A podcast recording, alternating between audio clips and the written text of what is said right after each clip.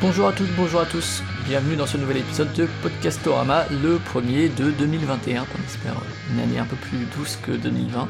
On verra, le début devrait pas changer grand chose, mais bon. Et donc pour commencer 2021, vous savez, j'ai mes marottes, hein, euh, notamment le jeu vidéo, et vous savez que j'écoute beaucoup de podcasts sur le jeu vidéo, et aujourd'hui ce sera à nouveau le cas, avec un qui est né euh, en cette année, en 2020, cette fameuse année 2020, il me semble. Et euh, pour en parler, c'est Nico de Pixel Bento, qui est là. Salut Nico. Ah, salut, salut tout le monde. Donc, euh, je suis Nicolas, donc je suis du Japon ici pour euh, un des trois co-animateurs du podcast Pixel Bento, produit par Radio Kawa. Et qui est né, euh, né en 2020 ou je sais plus s'il est arrivé déjà en 2019 hein Non, en fait, on a tourné le pilote il y a exactement un an, donc c'était en décembre 2019. On a mis quelques mois avant l'éditer, donc il était publié en mai 2020. Donc en mai, on, en a publié deux à la suite en bout de 15 jours, et puis on est repassé, on est passé mensuel à partir de juin. Exactement, vous avez réussi à tenir à peu près ce rythme-là. Alors peut-être avant de parler du, podcast en, lui-même, euh, toi, euh, tu l'as dit, tu es au Japon, hein, euh, on enregistre un peu avec un petit jet lag, mais on a trouvé un horaire qui nous convient à tous les deux. Juste savoir un peu quelle est ta place en tant qu'auditeur de podcast de manière globale, peut-être pour commencer? Oui, mais j'écoute beaucoup de podcasts sur le jeu vidéo en général, hein. enfin même principalement, on va dire. C'est très rare que j'écoute autre chose. Donc j'avais commencé peut-être, c'était il y a longtemps avec le Nintendo Nintendo Joe. Je sais pas si tu connais. Ça me dit rien du tout, non c'est un podcast bon, qui parle que de Nintendo en général, mais c'était un site qui faisait, euh, qui était sur Internet déjà il y a plus de 15 ans. Et euh, il parlait de. Il y avait aussi euh, Oscar Le Maire qui commençait à faire ses chartes du Japon. Il commençait à publier les, ventes de jeux vidéo au Japon. Donc j'ai commencé à m'intéresser avec ça. Et puis ils ont commencé à publier un podcast plutôt hebdomadaire qui parlait de Nintendo en général. Je pense que c'est le premier que j'ai écouté historiquement.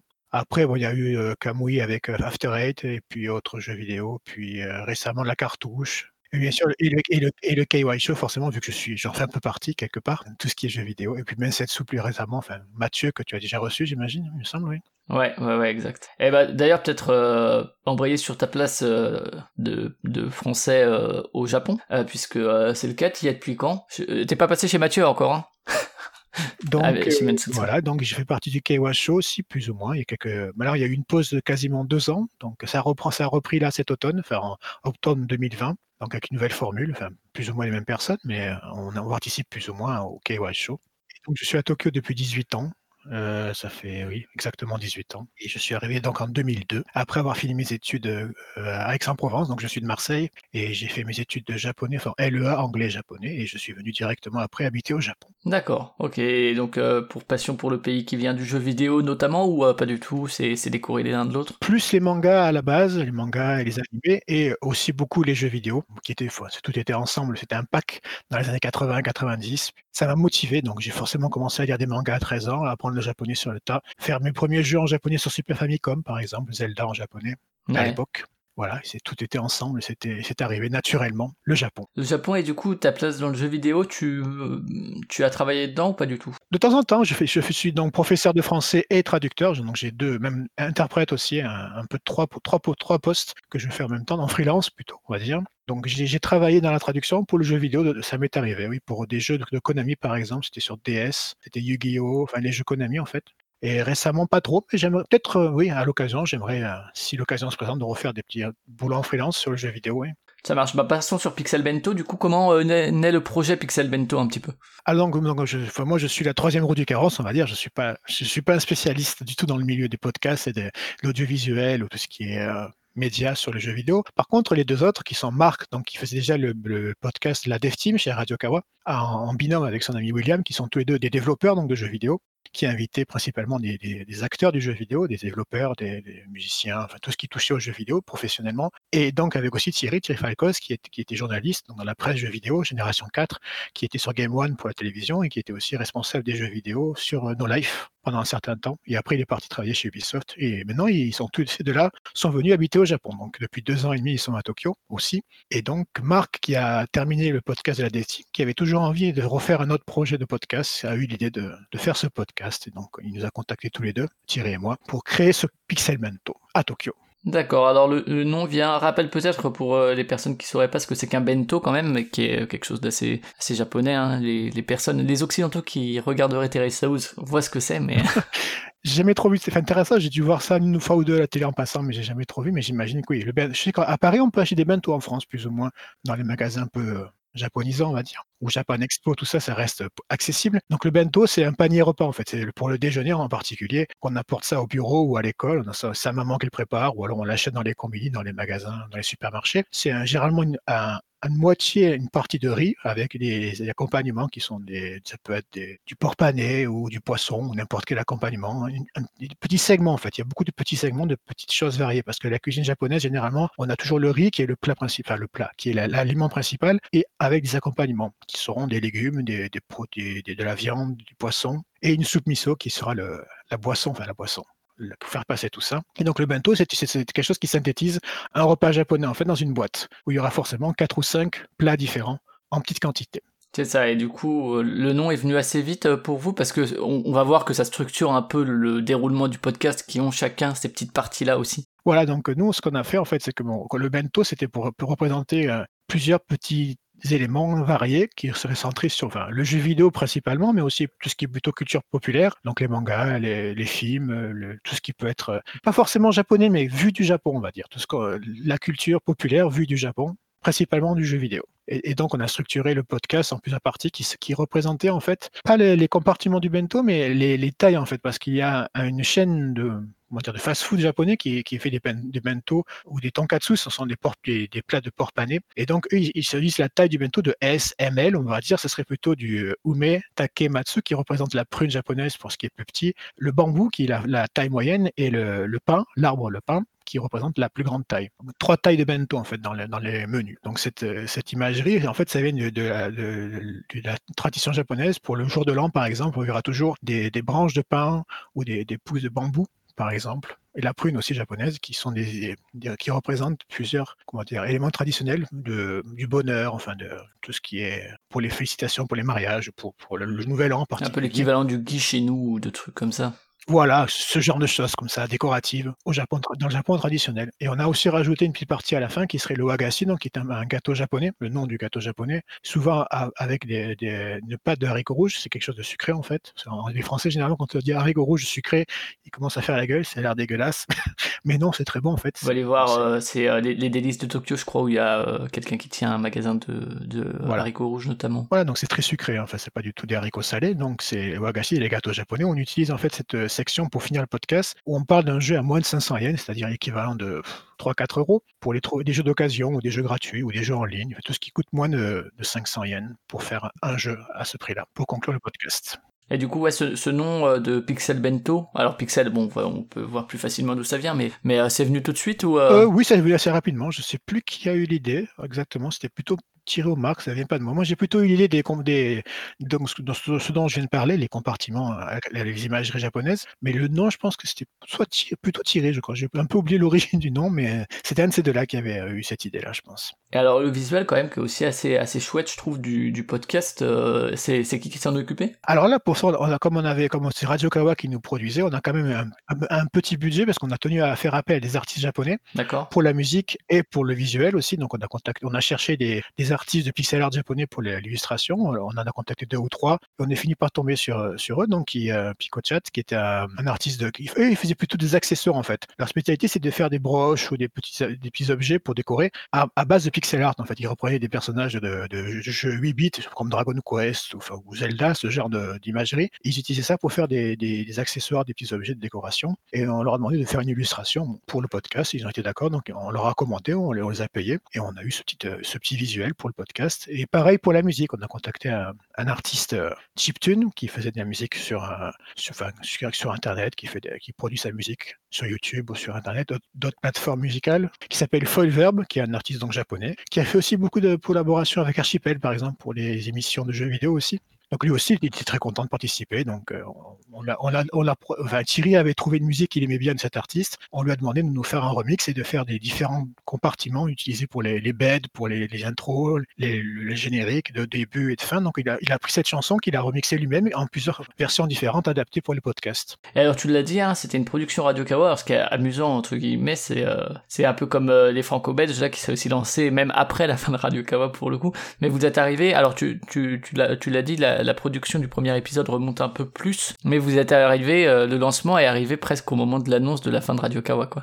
En fait, quand on a commencé à produire le podcast, on savait très bien que ça allait se terminer dans les mois qui, venaient, qui y arrivaient. Donc, mais il n'y avait pas de problème parce que bon, on avait Yann qui, qui, est en contact donc avec euh, Marc, qui était déjà pour la, dev team qui travaille avec lui. Il a bien précisé que de toute façon, plus d'un an ou même presque deux ans, je crois, après la fin de, de l'activité même de l'association, les serveurs, les services seront encore actifs. Donc, on, bénéficie toujours de la, structure de Radio Kawa, même après l'arrêt officiel de l'association. Après, il faudra réfléchir fin 2021 ou pour 2022 comment on va faire pour la suite quand les contrats seront terminés pour les, par exemple, il y a les droits d'auteur pour diffuser la musique sur Internet qui sont, payés à, l'équivalent de la en Suisse, par exemple. Donc, il faudra réfléchir pour la, dans un an pour la suite, mais pour l'instant, c'est toujours Radio Kawa qui nous héberge et qui, ne, qui nous aide, qui nous donne son, son soutien, qui nous a fourni aussi une table de mixage, par exemple. Donc, euh, un gros merci à Radio Kawa pour la production. Et euh, le lien à Radio Kawa, c'était euh, évident, entre guillemets, d'aller chez eux. C'est, j'imagine, effectivement, via Marc qui était déjà chez eux avant que, que le contact s'est fait. Oui, bien sûr, c'était la structure elle est déjà toute faite. Donc, Marc avait juste à remplacer ce qu'il faisait avant pour la dev team et passer en Pixelment. Donc, c'était très naturel pour lui, je pense, de s'occuper comme ça du podcast. Et ouais, vous vous êtes pas dit, ah bah Radio Kawa va fermer, même si c'est que en 2021, donc peut-être faire ça plutôt de votre côté. Enfin, les, avantages à rejoindre Radio Kawa, que ce soit en termes de matériel, d'accompagnement, étaient suffisamment importants pour pas faire ça en indé. Euh...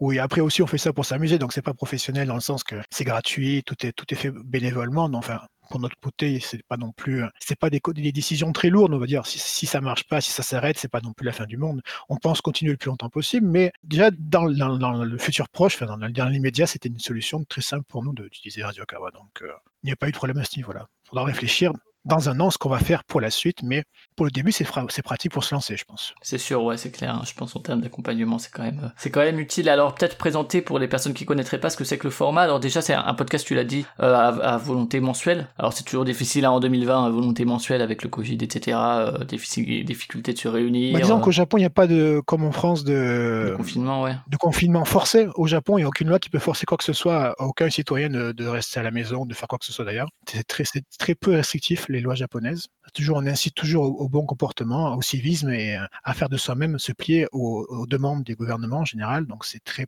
peu punitif en général à ce niveau-là.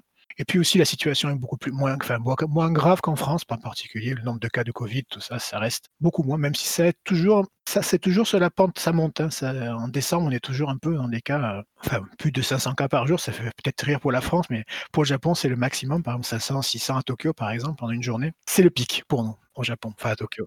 Mais bon, on a appris à vivre à ça. C'est qu'il y a eu une réaction, comme dans le monde, en, au printemps, donc une réaction enfin, assez violente à la situation. Donc c'était très, même si c'était euh, pas obligatoire, on était tous restés chez nous plus ou moins. Donc c'est pour ça qu'en mai, on a fait un podcast en ligne. Et puis après, les, consignes du gouvernement ont été plus allégées, donc on, on, pouvait circuler finalement depuis ça. On est resté dans une circulation libre, totalement libre, même si maintenant c'est bien pire qu'en mars, mais euh, on se retrouve finalement bien plus libre qu'en mai.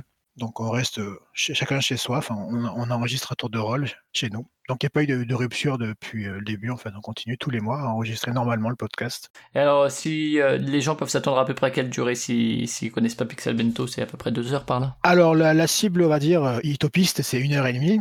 Ouais. bon, Généralement, c'est près, plus, enfin, près de deux heures. Quoique récemment, on a réussi à se timer, donc euh, on a fait moins de deux heures pour les, les, les deux plus récents. Hmm. Mm. Mais c'est vrai que vers le, ouais, juillet, août, septembre, on a commencé à dépasser les deux heures allègrement. Donc euh, le but, c'est moins de deux heures quand même. D'accord. Bon, plus d'une une heure et demie, on va dire, ce serait le minimum. Mais euh, entre une heure et demie et deux heures, on peut, on peut estimer que ce sera la norme pour les prochains, sauf cas spécial. Et alors justement, peut-être le déroulement. Alors, tu as parlé des différentes parties, peut-être juste comment elles s'agencent les unes euh, par rapport aux autres. Alors ouais, donc, on commence le, podcast généralement. Enfin, il, peut y arriver qu'on ait une nouvelle partie qui s'appelle Okashi, qui sont une sorte de snack en fait. Où on parle de quelques actualités qui nous ont marqué, sur lesquelles on veut revenir. Mais c'est comme on est un podcast mensuel qui est enregistré souvent un, trois semaines voire un mois à l'avance de la diffusion. On est toujours en décalé avec l'actualité, donc on n'a pas vocation à faire un, un, site de news, un podcast de news. Mais des fois, y a des éléments d'actualité sur lesquels on veut revenir. Donc on peut, on on avoir ça en introduction ou pas. Et sinon, généralement, on commence par le Matsu, donc qui est le gros sujet du, mois. Par exemple, quand c'était Halloween, on a décidé de faire tous les jeux d'horreur ou les jeux qui étaient en rapport avec Halloween, tout ce qui pouvait nous évoquer Halloween, et parler un peu de Halloween au Japon. Donc la, partie donc, dure à peu près utopiquement aussi pareil 30 minutes, ce qui dé on déborde généralement. Donc on va parler tous les trois de façon assez libre sur le, sujet. Et ensuite on a une deuxième partie qui est le take, donc ce sont les bambous. Et là c'est la, la, théorie, c'est 10 minutes chacun. On va parler d'un sujet, d'une œuvre. Enfin, en général c'est un jeu, mais ça peut être un manga par exemple, un animé qui, qui nous a plu, qui nous a marqué récemment. Donc chacun son tour, on choisit un bambou, un taquet, et on en parle 10 minutes à peu près. Et ensuite, on passe, au ume, donc la pointe japonaise, qui est un, souvenir musical, ce qu'on appelle ça. C'est un, son d'un jeu vidéo ou une musique qui nous évoque un, souvenir en particulier. Donc, c'est ça, c'était Zelda en 91. J'ai déjà fait ça, j'ai fait ça. C'était au collège, au lycée. J'avais ce souvenir en particulier que ce jeu me, rappelle. C'est une partie assez euh, originale, je trouve, enfin, euh, par rapport au reste, où effectivement, bon, il y a, y a, le choix des sujets qui peuvent être originaux, mais, euh, mais c'est vrai que ce choix de s'attacher à un élément de... Alors ça peut être une musique, mais ça peut être un, élément de sound design, il n'y a pas que eu des musiques, hein. il y a eu des fois des bruits de jeu, en fait. Tout ce qui peut être audio dans un jeu. Et c'est vrai que c'est c'est un moment assez personnel quoi euh, où chacun euh, réinvestit un peu de soi de ses souvenirs et tout et je trouve que c'est assez euh, enfin c'est c'est pas quelque chose que j'avais trop entendu avant dans un dans un podcast jeu vidéo le, choix de s'attarder comme ça sur un élément de son pour faire rappel à des à des souvenirs quoi oui en effet j'aime bien beaucoup j'aime beaucoup cette partie elle est assez concise aussi donc on reste mm. moins enfin 5 peut-être 5 minutes sur sur chaque chaque son mais c'est toujours intéressant et puis on, on a souvent des anecdotes intéressantes ou ça peut être assez amusant je pense et on, donc on termine dans ce que je disais avec le wagashi, donc le gâteau japonais, qui est euh, le One Con Game, qui est un jeu à moins de 500 yens. Et là, à chacun tour de rôle, hein, une fois par mois, on, on choisit un jeu qu'on a trouvé à ce prix-là. Ouais, selon, effectivement, tu l'as dit, selon si euh, ça peut être de l'OCA, ça peut être du mobile, ça peut être euh, des petits trucs sur Itch.io, ou ça peut être ce genre de choses, quoi. Des, des, jeux, gratuits, oui. C'est différentes parties et leur agencement, et entre tout ça, effectivement, il y, y, a toujours un peu de musique, de post-prod et compagnie. Voilà, on a une pause musicale que chacun, enfin, à tour de rôle, on choisit également, une fois par, enfin, chaque mois, on choisit une pause hmm. musicale. Ça, ça se décide comment? C'est euh, vous faites à tour de rôle ou bien euh, c'est le hasard? À tour, de rôle, bah, c'est toujours à tour de rôle, tour de rôle. Ce mois-ci, euh, là, le, bah, le, mois prochain, c'est ce sera Thierry qui choisira la pause musicale, qui choisira le jeu à 500 yens aussi. Alors au niveau de la préparation, justement, les, sujets des différentes parties se choisissent comment? C'est selon l'actualité, selon vos envies, selon un contexte? Bah, souvent l'actualité, ça peut être, par exemple, cet été, il y avait Ghost of Tsushima qui est sorti, non, c'était en juillet, je crois, ou fin juin ou début juillet. Donc, mon Thierry a adoré ce jeu, donc il a voulu en parler, bien sûr. Et forcément, on, a revu la, réception de ce jeu en, Japon, qui a été très positive, et on a donc pu constater une, nette évolution des, jeux occidentaux au Japon, alors qu'il y a 20-30 ans, c'était quelque chose qui n'était complètement, ignoré au Japon, qui n'existait pas, vers une, acceptation plus ou moins progressive du jeu vidéo occidental au Japon, pour arriver au point où que le meilleur jeu sur PS4, la meilleure vente de jeux Sony au Japon, il est un jeu occidental, donc Ghost of Tsushima. Est-ce qu'à l'Occident, on, parce que c'est un studio euh, non japonais qui l'a fait, hein, si je dis pas de bêtises, euh, Ghost of Tsushima? Oui, c'est ça, c'est exactement. Évidemment, tous les, enfin, Sony s'est beaucoup occidentalisé ces dernières années, donc on voit que les grosses productions Sony, c'est Ghost of Tsushima, Last of Us Partout, enfin, ce sont des jeux qui ne sont absolument pas produits au Japon, qui n'ont rien de japonais dans leur conception ni dans leur euh, philosophie, et ça a beaucoup changé ces dernières années. Alors que par exemple Nintendo n'a pas, pas changé, enfin, n'a pas beaucoup changé de ligne directrice depuis 30 ans, qui reste une compagnie japonaise et qui a sa façon de faire qui reste très très traditionnelle. Mais ce qui est intéressant pour euh, l'exemple précis de Ghost of euh, Tsushima, c'est que c'est vrai que à l'Occident, on pourrait voir ça un peu comme un, truc brochette fromage, tu sais, le, fameux euh, Japon vu par les Occidentaux et donc parfois un peu éloigné. Et on pourrait se dire entre guillemets que que cette version un peu exotisante du Japon pourrait agacer les, les, les, les, Japonais. C'est-à-dire que c'est une représentation très romantique, un peu un peu un peu occidentalisé, alors qu'en fait, comme tu le dis, c'est un jeu qui a très bien marché au Japon lui-même, quoi, et qui a pas ce, rejet euh, de. Non, euh, non, parce que justement, ils, justement, ils ont fait des choses vraiment très bien. À Sucker Punch, ils ont vraiment fait un jeu qui respecte parfaitement le Japon, les traditions japonaises, l'histoire japonaise. Euh, et la, cinéphilie japonaise aussi. oui, ils étaient très fans des, films de Kurosawa, par exemple. Et donc, le, film, le, film, le jeu a été très bien reçu au Japon, au point même que cette semaine, justement, les, beaucoup d'éditeurs, enfin, de, de, concepts, de créateurs de jeux japonais l'ont élu meilleur jeu de l'année au Japon. Ouais, ouais. Et c'est vrai que c'est intéressant d'avoir ce retour du Japon lui-même, quoi, parce que. Bah oui, c'est c'est un côté, enfin, euh, une vision réaliste du Japon, ce que les Japonais auront du mal, plus, de mal à faire, je pense. Ils ont plutôt souvent une image plus imagée, plus euh, fantastique de l'imagerie japonaise, et essayer de faire un jeu aussi réaliste pour le Japon, c'était, ça n'a jamais été fait en fait quasiment. Le mieux, le plus proche qu'on puisse avoir, c'est les Yakuza quand ils font des, des petits spin-offs qui sont dans le, dans le Japon féodal, enfin féodal, plus traditionnel, mais ça reste encore un peu, enfin, ça reste du Yakuza par exemple, ça reste assez fantaisiste, on va dire. D'accord, ouais, donc ouais, tu disais l'actualité, le contexte. Pareil, toi, si tu dois choisir un jeu à 500 yens, ça va dépendre de quoi, euh, par exemple? Ça va tomber, bah, je, vais, je vais, donc il y a un, un magasin qui s'appelle Book Off à Tokyo, qui, enfin au Japon, qui sont des magasins d'occasion. Tu peux trouver des bouquins, des magazines, des livres, des jeux, bien sûr, même des fringues des fois, selon les, selon les versions. Et donc, on parcourt ces, magasins généralement et en fonction du prix et, de la connaissance du jeu, si c'est un vieux jeu que je, par exemple, j'ai vu Tekken 3 récemment, c'est un jeu que j'ai beaucoup apprécié quand j'étais à l'université. Et donc, il était à moins de 500 yens, mais voilà, paf, pareil, ce jeu que j'ai beaucoup aimé, qui était à moins de 500 yens. Après, ça peut être, oui, l'actualité, pour une, bande d'arcade ou si c'est juste un jeu mobile. Par exemple, j'avais parlé de, quoi, Ninjala. En fait, j'ai pas spécialement apprécié le jeu, mais comme je suis un gros joueur de Splatoon, on m'a forcément posé la question est-ce que c'est vraiment du Splatoon Qu'est-ce que ça vaut par rapport à un Splatoon Donc, j'en ai parlé. C'était un jeu gratuit, donc c'était l'occasion d'en parler. Donc j'étais un peu intéressé aussi finalement. Moi, en y jouant, ça m'a pas tellement plu, donc je suis plus revenu, mais c'était l'occasion d'aborder ce genre de jeu aussi. Donc j'avais pas une expertise, mais donc je connaissais un peu plus que les autres ce genre de jeu. Et alors euh, c'est vrai que certains sujets, on pourrait se dire, euh, selon la façon dont ils sont abordés, ils pourraient être finalement dans une partie ou dans une autre euh, du podcast, je veux dire. ça pourrait être faire l'objet d'un traitement plus long, plus costaud, ou bien justement d'être assez réduit comme angle et du coup de l'incorporer dans une partie plus réduite. Euh, ça, vous avez parfois des hésitations sur euh, ce sujet-là. On va, on va en faire le gros sujet du mois, ou bien ah ben non plutôt là, ou dans l'ensemble c'est assez, assez fluide comme réflexion.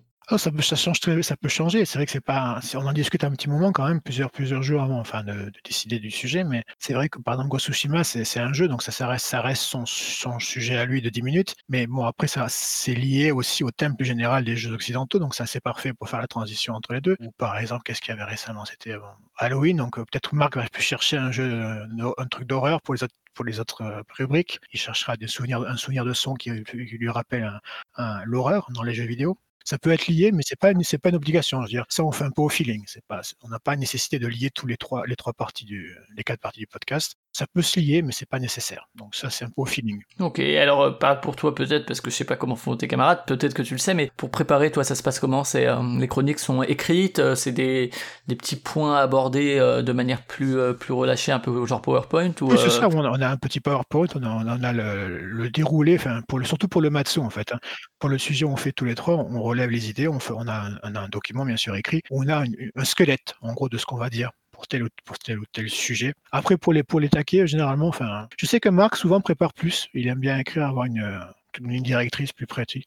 Moi, généralement, je fais plutôt ça au feeling. Hein, c'est pas. Tu laisses venir. C'est moins préparé. Quand j'avais commencé à faire, comme on, aussi on présente, donc c'est toujours un tour de rôle. On a l'animateur de l'épisode, donc euh, c'est un tour de rôle. Et quand c'était la première fois pour moi que j'avais pas l'habitude, parce que j'ai jamais fait de télévision ni de podcast avant, j'avais eu tendance à préparer à l'écrit plutôt toutes, toutes mes interventions, ma présentation, mon introduction j'ai un ami qui m'a dit ouais mais ça sentait un peu que c'était lui en fait. Donc j'ai dit ouais si c'était moins naturel finalement bon après j'ai le plus refait en fait. Je me suis contenté de faire ça naturellement au feeling. Donc ça c'est tout ce qui est préparation un petit peu. Après j'imagine voilà trouver une disponibilité commune et compagnie ça comme euh, que ce soit à distance ou en présentiel euh... ah, ça change pas c'est le week-end généralement. Enfin samedi ou dimanche on va chez chez l'un chez l'un ou chez l'autre puis euh, généralement on dessine une heure et puis on généralement ça se fait en 3-4 heures on va dire l'enregistrement. Ouais le temps de faire des petites pauses et compagnie euh. Voilà, une petite pause, discuter, préparer. Bon, généralement, c'est bon enfant. Enfin, on fait ça pour s'amuser. C'est plus, on, on, prend beaucoup de plaisir à le faire, donc c'est pas non plus, c'est pas du boulot, donc pas de, pas de pression, pas de. On essaie, de faire, de faire ça bien, mais c'est pas non plus rigoureux à ce point-là. Alors justement, cet enregistrement, tu l'as dit en présentiel, sauf un épisode qui a été fait à distance, mais sinon il y a la volonté de faire ça en présentiel. Au niveau du matériel, tu l'as dit, c'est une mixette qui a été fournie par Radio Kawa, c'est ça? C'est ça, oui, c'était il y a un an. Donc quand Marc était rentré en France, il avait récupéré sur place. donc on utilise cette table. C'est donc c'est Marc qui, euh, qui, s'occupe de l'enregistrement. Et après, il envoie à Axel qui s'occupe du montage. Donc c'est le quatrième homme, l'homme de l'ombre. En fait, on n'a jamais rencontré en vrai à cause du corona, justement. Donc Marc le connaît d'avant. Donc il lui envoie les fichiers tous les mois et c'est lui qui s'occupe du mixage, du montage et des effets et des ajouts de musique. On s'est rencontré, on s'est vu en, en, visioconférence une fois seulement, mais c'est vrai qu'avec le corona, vu qu'il habite assez loin de Tokyo, en fait, il habite à Niigata, c'est-à-dire en termes de distance, ce serait Paris-Strasbourg peut-être. Donc je vois exactement la, distance. Puisque moi je suis de Strasbourg, donc je vois exactement. Voilà, voilà. Bon, donc euh, il, pour, ça lui arrive de venir à Tokyo, mais avec le Corona, donc il n'a pas pu, il n'a pas osé. Donc euh, cette année, il est resté à Niigata toute l'année. On n'a pas pu faire de, de, dîner ensemble comme on voulait à, à la base. Donc on s'est contenté du en ligne. Donc lui, il est ingénieur, enfin il est, ingénieur son, enfin, je sais pas, il travaille dans une boîte qui s'occupe de, de, logiciels pour les, jeux vidéo, pour d'autres applications sonores. Il travaille dans l'audio, lui, c'est son métier au Tokyo, enfin à Tokyo, au Japon. D'accord, ok, donc euh, un bon ingé son euh, pour, euh, pour rendre le tout audible. Il est balèze, c'est lui qui fait le plus gros du boulot, je pense. De nous quatre, c'est lui qui travaille le plus, je pense, honnêtement. Il faut le remercier. On le remerciera jamais assez.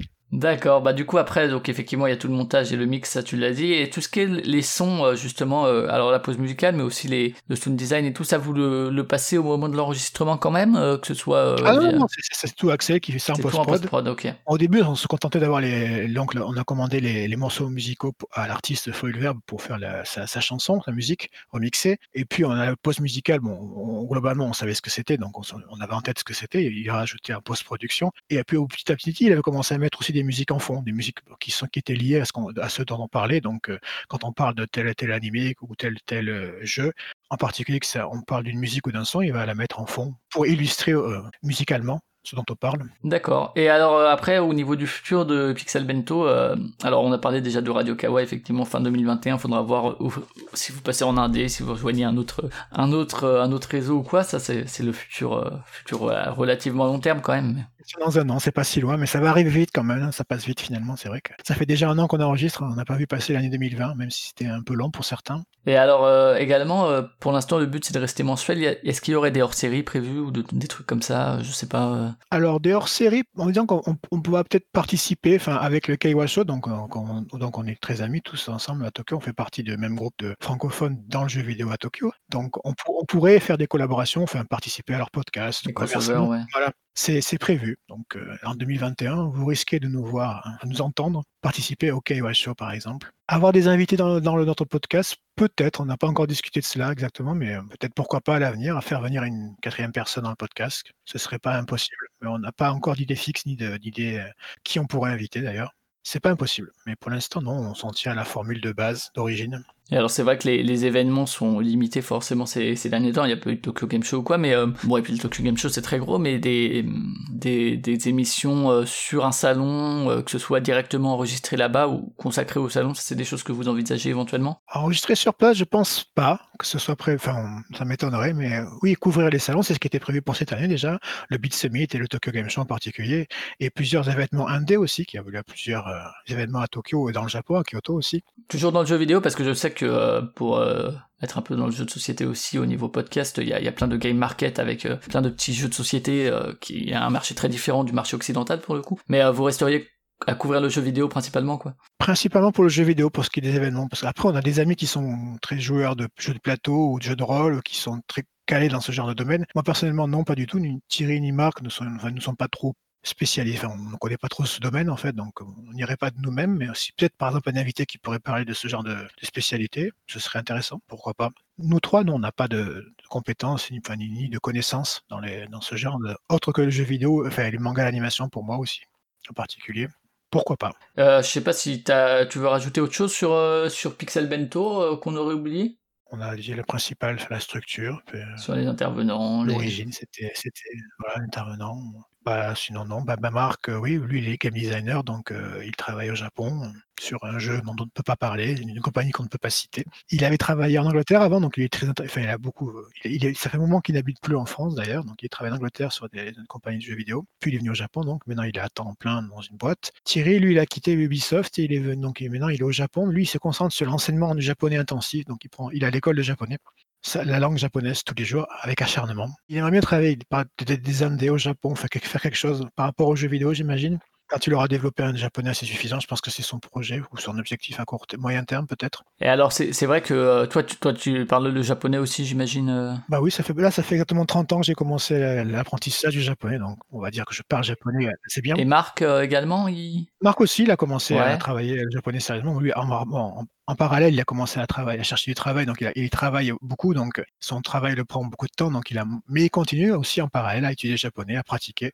Et puis pour son travail, forcément, il a mené à parler avec des japonais. il a des collègues japonais en majorité, donc il progresse aussi beaucoup en japonais. Et alors j'en avais parlé, je crois, avec Mathieu justement de Mensetsu d'écosystème podcast japonais. Est-ce que euh, ce serait quelque chose que vous envisageriez éventuellement? Alors là, aussi, ça demande que effectivement tout le monde maîtrise euh, la langue, mais que euh, de proposer une version de Pixel Bento en japonais, je sais pas si ça si, ça a une, une viabilité entre guillemets comme projet par rapport au temps que ça, ça réclame en termes de, de, de préparation et compagnie quoi. J'avoue que le, podcast n'est pas un média très développé au Japon, je pense. Hein. C'est pas quelque chose que dont j'entends parler généralement. Je n'ai même jamais entendu parler d'un podcast japonais. Enfin, ça doit peut-être exister, j'imagine que c'est pas impossible, mais c'est vrai que c'est plutôt des youtubeurs ou surtout des, channels en chat, tout ce qui est euh, communautaire, c'est plutôt ce niveau-là. Les podcasts, c'est pas quelque chose qui est très courant, à mon avis. Ouais, d'accord, ouais, ouais. Alors que les podcasts de français ou françaises au Japon, ça, il y en a plus déjà. Bah oui, bah, j'ai regardé, ton, regardé ton site pour voir ce que tu faisais comme podcast. Effectivement, il y, a, il, y a, il y a un paquet de podcasts insoupçonnés. On parle de tout et de, de, beaucoup de choses différentes dans les podcasts en France. Même, euh, je pense, aux États-Unis, dans les pays anglophones aussi. Au Japon, c'est vrai que déjà, même la culture japonaise, c'est plus difficile de se, montrer, de se mettre en avant. C'est quelque chose que, beaucoup de Japonais n'aiment pas, en fait. Culturellement, c'est quelque chose qui est assez difficile. Par exemple, quand tu vois dans les, tournois internationaux, par exemple, quand c'était voilà, à l'E3, quand il y avait les, teams de Splatoon de, de, Smash qui faisaient les tournois, tu voyais souvent l'équipe japonaise qui portait tous un masque. Tu te demandes pourquoi ils portent tous un masque? Et c'est souvent, ils, veulent cacher leur visage. Ils veulent pas que leur identité soit rendue publique, par exemple. C'est vraiment quelque chose dont ils ont peur la, vie, la, vie d'otaku, la vie de fans de, jeux vidéo, c'est leur passion qu'ils ont à, côté de leur travail. Ils veulent vraiment pas que leurs collègues au boulot sachent ce qu'ils font, ou enfin être public. Déjà, bon, les youtubeurs, bon, c'est leur boulot plus ou moins, donc eux, c'est assumé. Mais à dire que les, fans de manga, de jeux vidéo lambda, ils ont plutôt tendance à se pas se cacher, mais à éviter de se montrer inutilement en public, par exemple se mettre en avant aussi, c'est quelque chose qui est assez difficile au Japon. Même ne serait-ce que par la voix, quoi. Non, même par la voix. Enfin, se mettre en avant de manière générale. Par exemple, des applications genre Facebook, mais quand tu mets ta photo de profil, que tu mets, il y a des Japonais qui vont dire, mais, mais tu t'aimes, toi, hein, tu, es, amoureux de ta personne, tu mets ta photo en profil. Mais oui, pour nous, ça paraît normal, mais c'est vrai que pour les Japonais, mettre, mettre sa photo en profil, déjà, c'est quelque part être un but de sa personne, être très, très fier de soi-même, pas avoir de complexe et pouvoir s'afficher euh, comme ça c'est quelque chose d'assez euh, inhabituel pour eux. Donc, par exemple, quand tu fais ton anniversaire en France, ça peut arriver souvent. J'organise mon anniversaire, je vous invite tous, venez, on fera la fête. Tu dis ça en japonais, mais tu, invites les gens à ton anniversaire, mais c'est, tu trouves ça normal? Je veux dire, pour eux, ça les, ça les choque. Je dire, venez me célébrer. Je suis votre, je suis l'objet de célébration. C'est quelque chose qui choque pour les Japonais, par exemple c'est quelque chose qui, est impensable au Japon. C'est forcément un ami qui va contacter à secret tous les autres amis pour faire la fête pour l'anniversaire de la personne. Ce sera toujours dans ce cas-là. Ouais, c'est comme, euh, je reviens sur Teresa House, là, que j'ai pas mal regardé ces, derniers mois, mais euh, malgré euh, les conditions hein, qu'on sait le suicide de Anna Kimura et compagnie. Parce que justement, le fait de rejeter quelqu'un alors que la personne n'a pas du tout manifester de manière claire et euh, annoncer son intérêt pour toi, il y a aussi quelque chose apparemment de très prétentieux. Enfin, en tout cas, c'est comme ça que je le vois à travers, à travers ça qui reste de la télé-réalité. Hein, mais... c'est quelque, chose de la culture japonaise. C'est vrai que se mettre en avant, se différencier, c'est quelque chose qui n'est pas habituel en général. Donc, c'est vrai que c'est ce genre d'initiative, peut-être les, bah, les, podcasts.